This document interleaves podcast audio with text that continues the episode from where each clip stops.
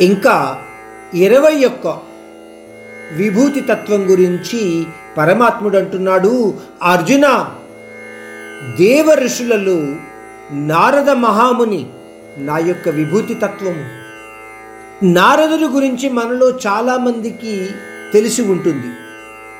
నారదుడిని మనము ఊహించుకుంటే ఒక సాధువుగా ఒక చేతిలో కరతాళాలతో మరొక చేతిలో వీణతో కనబడతాడు అందువలననే నారదుడిని నిత్య పయనంలో ఉండే మహర్షిగా కూడా చెప్పుకుంటారు. పూర్వజన్మలో అతడు గాంధర్వుడని శాపకారణంగా భూలోకంలో పుట్టాడని పాటలు పాడుతూ దేవతలను పొగిడేవాడని చెప్పబడింది. అతను మహారుషుల దగ్గర పనిచేసే ఒక పని మనిషికి కొడుకుగా పుట్టాడని తల్లి పక్కన పనిచేస్తూ ఋషులకు కూడా సేవలు చేసేవాడని ఆ సేవలకు వాళ్ళు ప్రసన్నులు అయి అతనికి ఎన్నో ఆధ్యాత్మిక తత్వ విషయాలను చెప్పేవారిని. ఈ విధంగా మనకు చాలా పురాణ గ్రంథాలలో కనబడుతూ ఉంటుంది.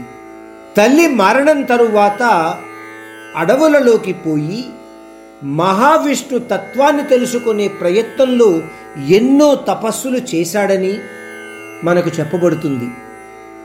ఒక చిన్న కథగా కూడా ఈ విషయం గురించి చెప్పబడుతుంది.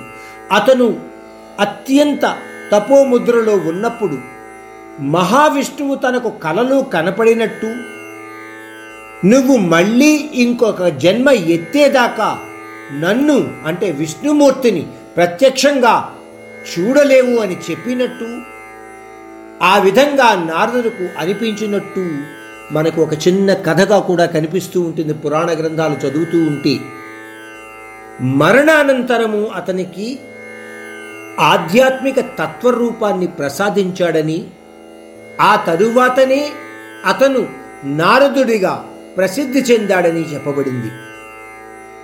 అందువలన పరమాత్ముడు అంటున్నాడు ఆ నారదుడు నా యొక్క విభూతి తత్వంగా గుర్తించు అర్జున